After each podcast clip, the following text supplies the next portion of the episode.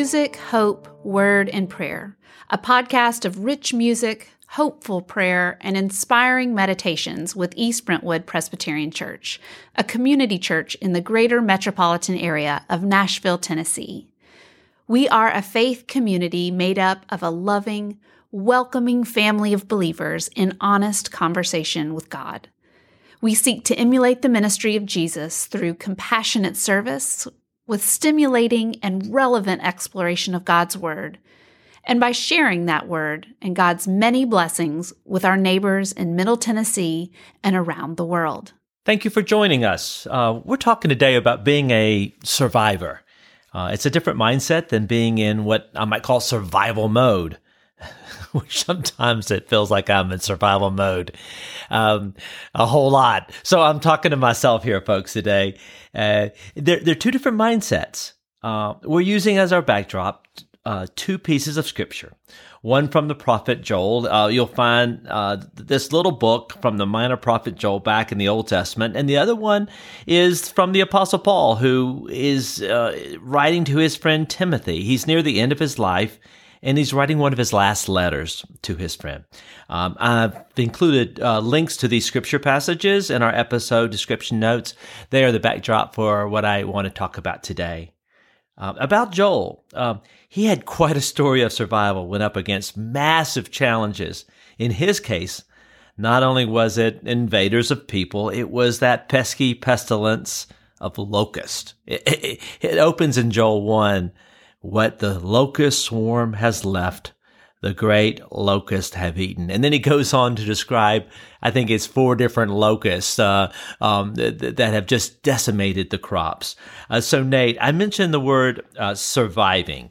And uh, what comes to mind? Well, you know, we've all heard of that TV show Survivor, but apparently there's this new show called Alone that's uh, the new, more realistic version of Survivor. So they drop these contestants off in the remote wilderness, oftentimes in harsh climates, and the contestants are completely isolated from one another except for these medical checkups every once in a while. So the record for the longest person to last, you can tap out at any point you want, but is 84 days, and you win like a million dollars or something if you win the whole thing. So 84 days. So John, I really see you outside the comforts of East Brentwood Presbyterian, but I feel like you would have some some survival skills. So, how many days do you think you could last out there? oh, oh, there was a time I, I, I did a mountaineering course out in Wyoming, and uh, uh, we were uh, packed in and with a lot of snow up at uh, above uh, the, the, the tree line, and uh, I was able to light um, wet wood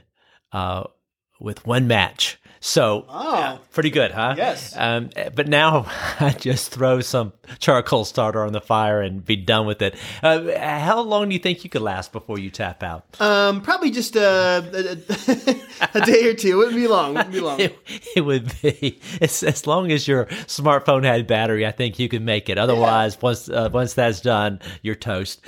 Uh, well, that well that was a good one. Okay. Well, uh, like I said, folks, today we're we're talking about the prophet Joel. We're talking about about uh, Paul, and thousands of years separate us from the experience of the prophet Joel and and Paul, who you know, of course, he survived all kinds of uh, uh, hardship. He he survived uh, being in prison multiple times. He survived uh, he survived sh- shipwrecks. Uh, and we have personally not witnessed the kind of destruction described in, in either of their cases, especially Joel. Um, but what we have faced over the last couple of years we can certainly feel a good bit like Joel. Yeah, I think a lot of us feel that way over the events of the last few years. I know many people here at East Brentwood Presbyterian Church feel that way too, with everything we've had to overcome to keep the church alive, as many people across many churches across the country have dealt with. Absolutely, absolutely. In a sense, we have um, we have survived our own locust plagues over the last couple of years. And uh, some, you know, I was reading the papers this morning. It feels like we're not out of the woods yet, you know, in terms of the energy crisis come around Christmas time. Inflation continues to rise. It's at a 40 year high. Uh, interest rates are stuff that have made first time home buyers uh, incredibly nervous. And uh, I talked to realtors who are having to work really hard right now, where uh, up until a couple of months ago, they were living the good life. It was just busy, busy, busy. And so um, we may not feel like we're out of uh, a time of being um, um, in, in, a survival mode. Um, and in no way we're on easy street as individuals, but as with survivors who have survived the stormy seas and looking at calmer waters, I suggest that deep down we may be wondering why we're still here, knowing we, folks we know some who are not, and we may be wondering for what purpose and why. I was talking to somebody the other day who came back. Uh, their um, their markers are clear in terms of, uh, and they they're they're cancer free at this point. point, and they were talking about how that within them gives them a renewed sense of purpose. Like, well, I made it through that. Why? And how do I want to focus my days? Um, Joel captures our desire for confirmation that we have purpose and that our lives have divine worth. And so thinking about that has led me to this phrase. The phrase is resurrected hope. A survivor of is one who has resurrected hope. Someone in survival mode, I would argue, doesn't. So, for the next few minutes, I want to invite you to consider this idea of resurrected hope and how it wants to be rekindled within you. Uh, I was talking to my church this past week in more detail than I'm sharing today, but I said to them, resurrected hope is looking to be rekindled here within you. Resurrected hope is looking to be rekindled here, East Brentwood Presbyterian Church. This hope is not wishful thinking. It's hope in action. It's reflected in practices. This hope is reflected in friendship, reflected in hands that are connected to someone in need. This active hope is not carried by somebody else or dependent upon the muscle of only a few doers, but on the many, on the many, including you. Speaking of hope, Nate, tell us about the music you'll be bringing in today. Yeah, the choir did a terrific anthem based on this theme entitled Living Hope. So, um, yeah, I'm really excited to bring it into today's podcast. All right, that sounds great. Y'all, y'all did sound great. And uh, we're going to hear the music from Nate, and then I'll be back to talk with you more and then send you on your way with a prayer.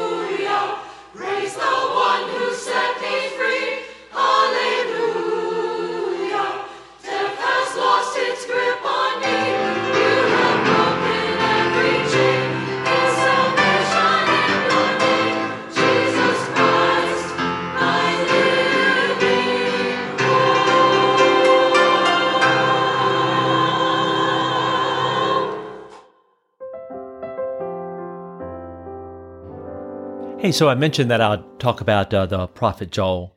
Uh, and so the, the scripture is Joel 2 23 through 32. Let me just highlight a few, and then you can go to the link uh, in the line, in the description notes and go further into your study. Um, and so he's talked about uh, the locusts who have just decimated. And then um, uh, he, he has this to say, O children of Zion, be glad and rejoice in the Lord. For God has given the early rain for your vindication, pour down for you abundant rain, the early and the later rain as before. And then the threshing, threshing floors um, shall be full of grain. The vats will overflow with wine and oil. And then there's this line I will repay you for the years that the swarming locust has eaten, the hopper, the destroyer, and the cutter. You shall eat in plenty and be satisfied and praise the name of the Lord. And then it goes on to say, and we hear this text around Pentecost. We also hear it at the beginning of Lent.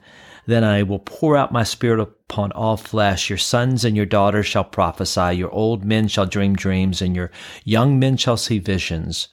Um, and so let's talk about that. And, and it was really helpful for me to hear from um, the writer Jessica Mesman, who's looking at this ancient text. And I listened to, uh, to a little podcast she did, and she's a writer for Christian Century, and you can find her work by Googling it. Um, um, and it named for me something that I've been feeling during the last couple of years that felt quietly, quite frankly, at times like surviving. And, and here's the phrase she used. She described it as the loss of time, end quote, to hardship. The loss of time. Does that feeling resonate with you at all? We hunker down. In my case, I spent the majority of my energy working alongside with a couple of dear people to keep this church alive. And for you, listener, it could have been on your own work. It could have been keeping your family together. It could have been uh, just fill in the blank. And during that time, our, our energies often were on how to keep the, in, in here back to the church, going at all a cost uh, of less focus on maybe the message and upon the mission. Uh, the prophets in the scriptures, uh, especially the minor prophets, um, uh, often function in, in two roles, not just the minor, but also Jeremiah, Isaiah. They they foretell God's judgment. There's a judgment sense but they also have a mercy sense. Um, they they cast this positive vision for the people's future. So often, when we pick up this Bible, when if if we ever do, we hear these words and we tend to focus, uh, coming from the prophets, just the judgment part. You you know, you, your bodies, you, your waywardness, you, your sin, but not really the positive vision uh, for the people's future. And in Joel, uh, back to the writer um, uh, Jessica Mesman says, "We encounter the God who has counted what we've lost and promised to pay it back." The prophet may be uh, speaking to history and events I don't quite understand, she says, and the life experience I can't fathom and wouldn't want to. But the poet captures my desire, and perhaps for all of us in this room, for confirmation that we have purpose and that our lives have divine worth. End quote, she says. What's the pain back? Rains returning, vats overflowing, threshing floor filled with grain, old men dreaming dreams, young men seeing visions. Joel was a survivor. And in a podcast she gave, she referred to Joel as uh, the Hamilton of that day. Um, you know, wait for it, wait for it. I'm so glad Hamilton came to her mind and whatnot. Uh, what is um, was uh, "I Am a Survivor" by Destiny's Child, or uh, or the, the '80s band Survivor, um, "Eye of the Tiger." Well, as during uh, it is the case with times of hardship, when we are in survival mode, there is tends to be the preoccupation with self. Often survivors, if we are like Joel on the other hand, have a resurgence of hope and we can look up and out and beyond ourselves and say, well, what do we do now? For others. How can we pay it forward, so to speak, from a place of gratitude? So this resurrected hope uh, is this phrase I've been working in my uh, in my own life this week. Resurrected hope. It's kind of a um, kindled out of the recognition here uh, that Christ came to earth to be Emmanuel, God with us. It's born out of the recognition that the Christ who promised to be with us to the end of the age strengthens us, and it is hope that springs out of our affirmation that the God who in Christ promised to make God's home with us empowers us. Now, there are uh, many ways this can happen. But let me leave you with these two ways that we can do what we do. And it's what I'm inviting you and, and challenging to focus upon, challenging you to focus upon. They happen uh, to be about our A, life together, and B, our caring for others, our what we would call in the church mission and service. Our life together. And let's just make it as tangible as we can. What takes place in our friendships. We might call it holy friendship. It's the focus of Paul's letter to Timothy. Paul's writing to Timothy. He says, Get Mark and bring him as he's useful. Give my love to Prisca and Aquila. More than anything else, Timothy, I need to see you one more time. You know, turn to the Apostle Paul's letter in the Bible, and as I said, they are full of survivor stories from shipwreck to imprisonments. And here he is near the end of his life, and what matters most is the friends he has made in his life. You, you have to get interested in all of these peoples whose name we can hardly pronounce in our modern ears and uh, uh, can pronounce, of, of people who must have had stories in their own right. And, and, I don't want to put Paul off as the heroic one. He was the heroic survivor. But I, mean, I think if you look at all these folks who are mentioned in, the second Timothy letter, they're all these folks who um, must have been incredible folks. And these were folks who had been enslaved. These are, notice, he, he talks so many, so much about women who had no place in that society back then. Must have been revolutionary. Um, clearly, they were all the sense of survivors. They had agency. Well, here's the point, and uh, um, about this that is the real issue for me and for all of us. We cannot do this Christian journey alone. We need one another. And Paul's letter to Timothy is a testimony that faith lives in the space between the self and the other. Back in June, the Gallup poll reported that 12% of Americans, American adults, said they had no close friends. And I'm currently reading uh, the, the, book by Richard Reeves of the Brookings Institute of, uh, of Boys and Men that again and again are quoting statistics of how um, loneliness and depression and anxiety among boys and men is troubling. And, uh, and, and we're here interested in how to pull men together and support one another. And it's a topic that I'm going to be talking on uh, uh, mid November. In the last words of the apostle, we are taught to pay attention to our friendships. And what's the takeaway? Don't be casual with your friendships. And don't be casual with what this church community can offer, because in our friendships and in this community is where we can practice resurrected hope. So, friendship is something that we practice and we're intentional about. Uh, it's easy to be so casual about our friendships. Um, but the clarity the Apostle Paul finds near the end of his days uh, could in, be instructive to, for us here of how to, um, in our life as survivors, uh, and it instructs us. So, about this phrase, resurrected hope, here's the second thing I want to say about it. And it has to do with this sense that we do not uh, exist for ourselves. Uh, as survivors, and for that matter, as Christian, we do not exist for our own comfort. Um, and what I was saying on Sunday to the, my church folk is that we are the church when we are reaching beyond ourselves. That hope is practiced and is seen by others when our hands and our hearts are connected to those in need. And where we take our lead from that is towards the end of Matthew, you turn to the pages of Scripture at the end of Matthew, and it describes the disciples clearly, clearly seeing the resurrected Jesus standing in front of them. I'm at Matthew 28, and this is where he tells them, All authority in heaven and on earth have been given to me. Go therefore and make disciples of all nations. Um, and it's, it's sending out language. And the emphasis here is less uh, on the go and more on the making disciples, and this make language is more like shaping and forming. The go, it's, it's to be understood as continuous. Um, as you are going, shape and form. Um, make disciples and help them to belong. And Rodger Nishioka, uh, he he says, and I, I, love the the way he says it. It sort of quips. Um, you know, we've called this the Great Commission, but it's uh, not the great suggestion, in quote, he says. It's the great commission because we're being sent into the world together.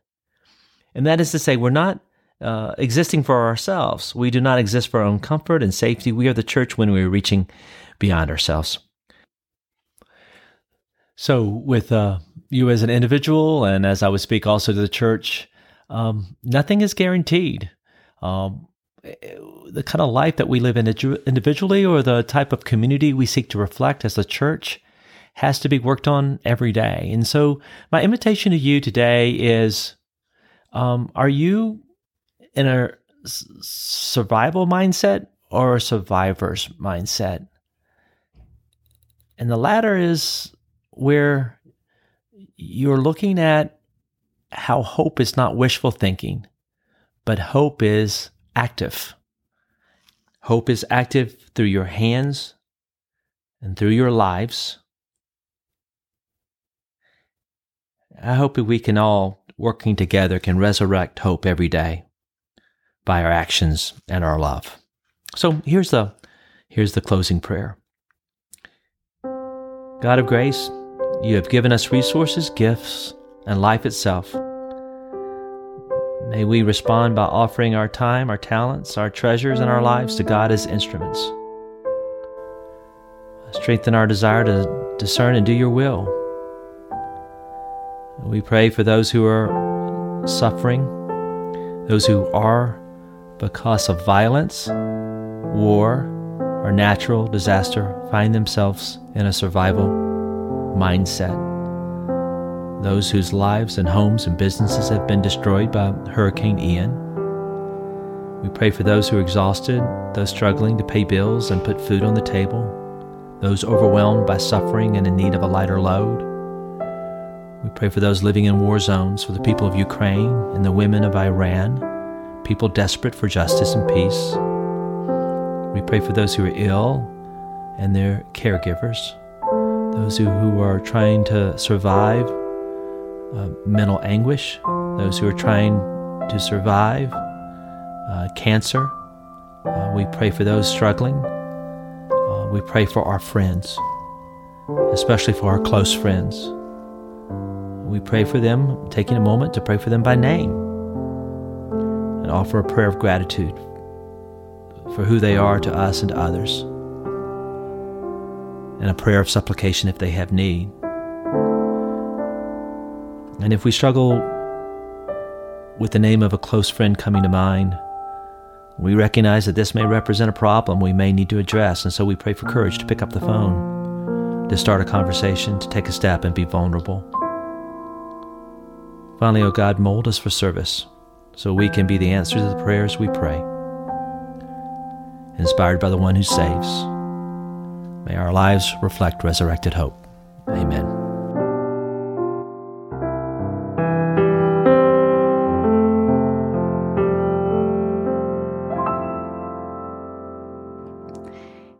You for joining East Brentwood Presbyterian Church today for music, hope, word, and prayer.